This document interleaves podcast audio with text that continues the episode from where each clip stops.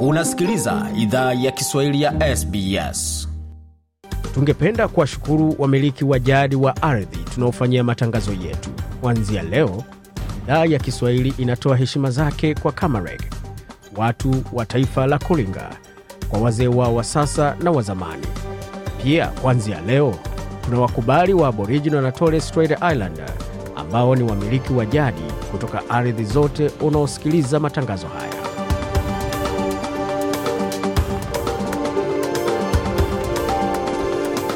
Jambo popote ulipo na karibu katika makala idhaa ya Kiswahili ya SBS ukiwa na migode migerana, tukuletea makala kutoka studio zetu za SBS na mtandaoni, ikiwa sasa hivi ni saa kumi na mbili na dakika moja kwa masaa mashariki ya Australia, sawia na saa saa tano dakika moja kwa masaa ya Kenya, ambako hukumu imeanza. Hukumu kwa wapiga kwa wanasiasa imeanza ikiwa ni siku ya kiama kwa wanasiasa pale, hatma yao ikijulikana masaa machache yajayo. Wengi tunaweza kuwaletea kuhusu yale ambayo amejiri katika upigaji kura pamoja na hatua zingine ambazo zinaendelea, lakini kabla hayo tuwakumbushe kidogo walichosema katika siku ya kufunga kampeni za uchaguzi mkuu. Jumanne ijayo usipige kura kiholela, makinika, piga kura mahali kuna mpango ya wewe kuwa na ajira, ujisimamie, usimamie familia yako na ujenge taifa lako la Kenya.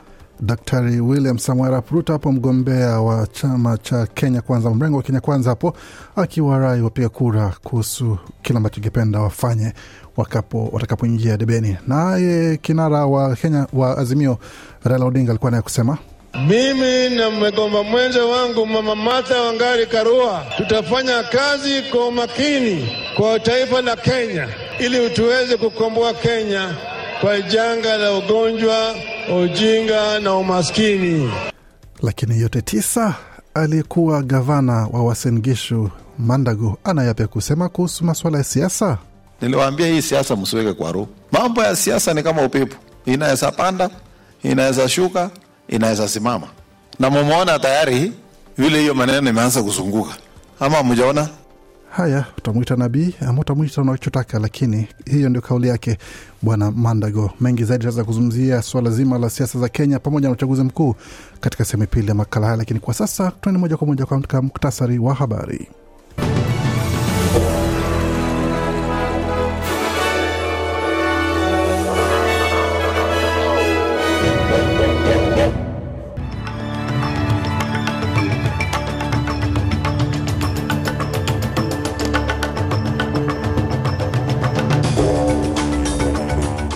Katika muktasari wa habari, wiki mbili baada ya kujiuzulu aliyekuwa naibu kiongozi wa New South Wales aendelea kukabiliwa kwa maswali kuhusu alivyoteuliwa kuwa mjumbe wa biashara wa jimbo hilo mjini New York, wakati chama cha Greens cha kitaifa chaitaka swala la mkataba wa jamii ya Waustralia wa kwanza lijumuishwe kama sehemu ya kutoa sauti ya Waustralia wa kwanza bungeni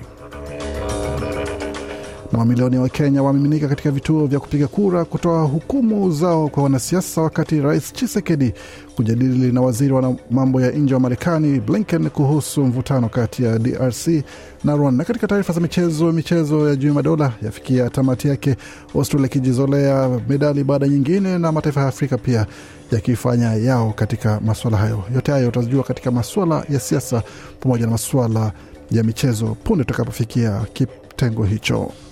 Thank you.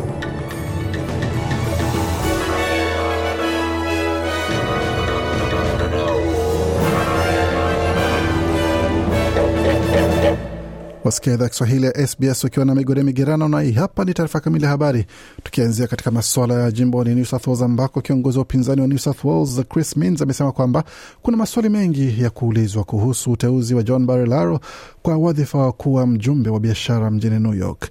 Alipokuwa akitoa ushahidi katika uchunguzi wa bunge kwa jinsi alivyoteuliwa, naibu kiongozi wa zamani wa New South Wales alisema kwamba anajuta kuomba wadhifa huo, ila alikana vikali makosa yoyote. Alipozungumza na shirika la habari la ABC, bwana Mins alisema nadhani bwana Barilaro kuwa mgombea wa wadhifa huo anayependelewa zaidi inanyoosha uaminifu kupita kiasi It needs to be very clear to everybody that at the end of the day, these are taxpayer funded positions. If there's supposed to Kiongozi wa upinzani anasema kwamba inastahili kuwa wazi kwa kila mtu kuwa mwisho wa siku hizi ni nyadhifa zinazowekezwa na hela za walipa kodi.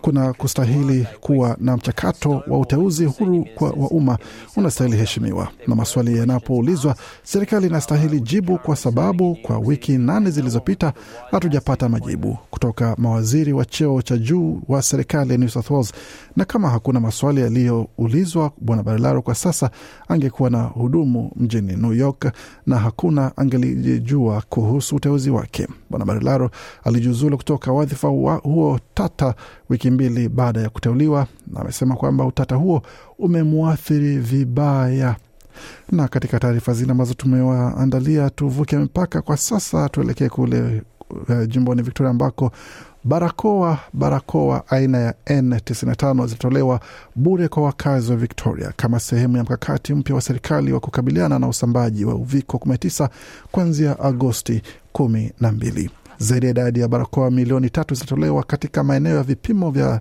ya vituo vya afya ya jamii pamoja na katika usafiri wa umma katika muda wa wiki nne hadi sita zijazo. Waziri wa afya wa Victoria Mary Ann Toma ama anawahamasisha wakazi wa Victoria wachukue faida ya hatua hiyo ya serikali kwa sababu We'll get the masks out to community health services through our PTV. tutapeleka barakoa katika huduma za afya za jamii katika mifu, mifumo yote ya usafiri wa umma katika zahanati za majipii na bila shaka katika maeneo ya vipimo, na ninawahamasisha wana Victoria wote wachukue faida ya hatua hii, alisisitiza waziri Thomas. Na katika taarifa zingine za kitaifa, chama cha Greens kimesema kwamba kitaishinikiza serikali ya shirikisho kutekeleza mkataba wa tume akiusema ukweli kwa nyongeza ya hatua ya kutoa sauti kwa jamii ya Australia wa kwanza bungeni. Lydia Thorpe ni msemaji wa masuala ya Australia wa kwanza katika chama hicho, amesema mashauriano kuhusu mkataba yanastahili fanyika kwa sababu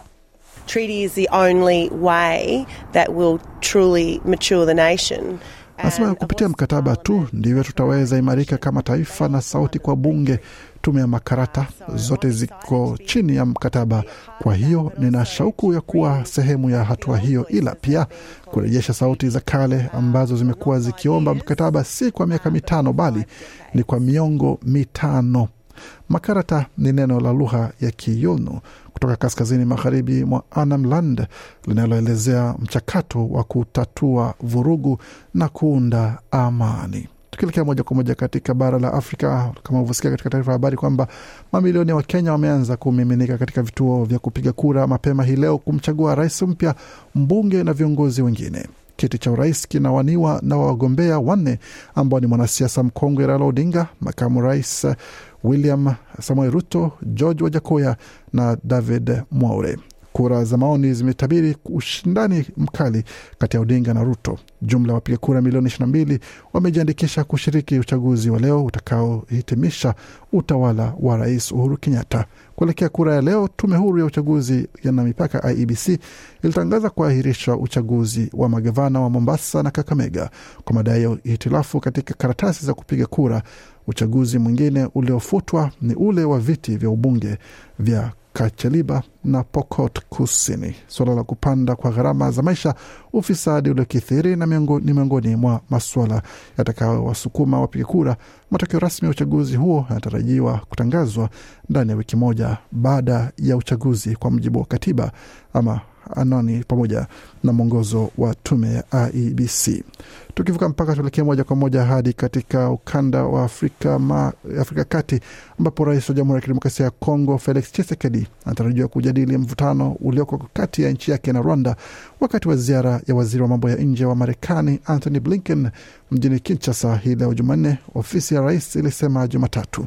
Mvutano ulizuka tena kati ya DRC na jirani yake Rwanda, serikali ya DRC ikishtumu Rwanda kuunga mkono waasi wa M23, tuhuma ambazo zinakanushwa na serikali ya Rwanda. Baada ya ziara yake nchini Afrika Kusini, Blinken anaelekea wiki hii nchini DRC na baadaye nchini Rwanda.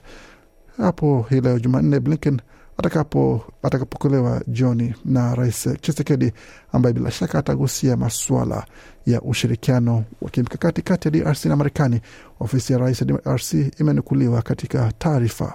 Na kule Afrika Kusini, raia wa Afrika Kusini waliokasirishwa na uhalifu unaodaiwa kufanywa na wachimba madini haramu walifanya maandamano Jumatatu na kushambulia makazi kadhaa ya wafanyakazi hao. Waandishi wa habari wa AFP wameshuhudia tukio hilo. Zaidi ya watu mia tatu walikusanyika katika mji wa madini wa Mohlakeng ulioko umbali wa kilomita 40 kutoka Johannesburg. Waandishi wa habari wa AFP wameripoti hamsini kati yao wakiwa na mapanga na nyundo waliingia katika nyumba tatu na kuchukua magodoro, zulia, viti na kabati za nguo ambazo zilichomwa moto. Baadaye waliimba wimbo wa zamani wakati wa maandamano ukimaanisha leta kikosi cha zimamoto kuna waka hapa, huku wengine wakinywa bia. Waendelea kuisikia idhaa Kiswahili ya SBS ukiwa na migode migerano, tukielekea moja kwa moja katika dimba la michezo, tukianzia katika mchezo wa Jumuiya Madola ambao umefikia kikomo chake hapo jana, ambapo kulikuwa na mengi yaliyoshuhudiwa na medali kadhaa zikitolewa kule mjini Birmingham, Australia, ikiongoza kwa medali 67 za za za hapo pamoja za zingine za shaba 57 na vyuma 54 ambapo nchi ya karibu ya Australia ikiwa ni Uingereza, Kenya na mataifa mengine ya Afrika nayo yakijizolea mbili, sehemu zingine tatu, na wengine hata wakitoka tu naka moja peke yake. Hata hivyo, medali ni medali, na hongera kwa wote walioshinda na pole kwa wale ambao hawakufanikiwa. Tunawatakia mema katika michuano ijayo. Katika mchezo wa tenis, Serena Williams ameendelea katika awamu ya pili ya mchezo wa wazi wa Canada wa mchezo wa tenis baada ya kumcharaza Mhispania Nuria Peris Diaz katika seti mbili zikiwa ni sita tatu sita nne. Mchezaji huyo basi ataendelea kukichapa na akiendelea kuendelea kujaribu kutafuta akifukuzia taji lake la kuvunja rekodi ya kuwa mchezaji bora zaidi wa tenis aliyewahi kucheza kwa upande wa wanawake, lakini bado kwa sasa anaendelea kukabiliana na changamoto kubwa ya kuweza kupata ushindi ambao unaendelea kumkwepa kila anapoingia dimbani. Na katika taarifa za soka, Manchester United wamefikia makubaliano na Juventus juu ya ununuzi wa kiungo wa kati wa Ufaransa Adrien Rabiot mwenye miaka 27 kwa dau la awali la pauni milioni 15 kwa mujibu wa jarida la Guardian. Wakati United pia wamemuulizia kiungo wa kati wa Real Betis na Argentina Guido Rodriguez mwenye miaka 28 kwa mujibu wa AS wa Hispania. Kiungo wa kati wa Lazio na Serbia sergey Milinkovic Savic mwenye miaka 27 pia bado yuko kwenye orodha ya wachezaji wanaonyatiwa na United kwa mjibu wa jarida la The Telegraph.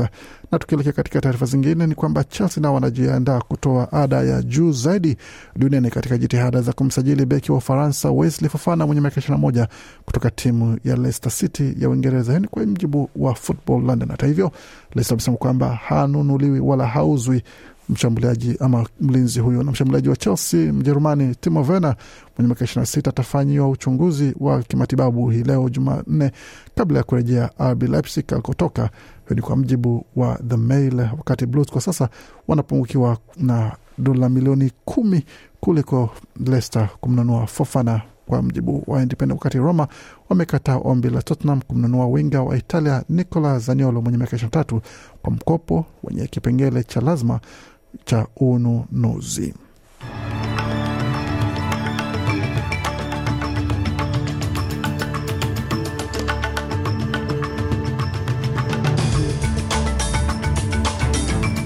Kabla tumaliza makala ya habari na michezo, kwa sasa tuelekee moja kwa moja katika masuala ya ubadilishaji wa fedha, tukianzia kwa upande wa soko la hisa ambapo dola moja Marekani kwa sasa ina thamani ya dola moja na senti 43 za Australia, wakati dola moja Australia ina thamani ya faranga 1436 za Burundi. Vilevile dola moja ya Australia na thamani ya faranga 1395 na senti 8 za Congo, wakati dola moja ya Australia na thamani ya faranga 722 za Rwanda, dola moja ya Australia ikiwa na thamani ya shilingi 2073 za Uganda, na dola moja ya Australia na thamani ya shilingi 83 na senti 20 za Kenya, wakati dola moja ya Australia na thamani ya shilingi 1626 na senti 49 za Tanzania. Katika masuala utabiri wa hali ya hewa mjini Adelaide nyuzi joto pale ni 16.5, Brisbane zikiwa ni 17.6, Canberra 9.9, Darwin 30.9, Hobart 8.9 Perth 11.6, Melbourne 11, wakati mjini Sydney pale nyuzi joto kwa sasa ni 13. Kufikia hapo ni mwisho wa taarifa habari ambayo tumeandalia. Bakia nasi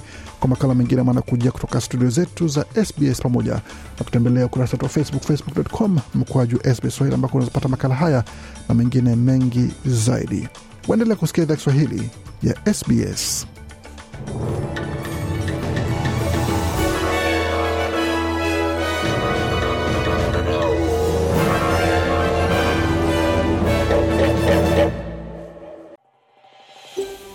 Je, unataka kusikiliza taarifa zingine kama hizi?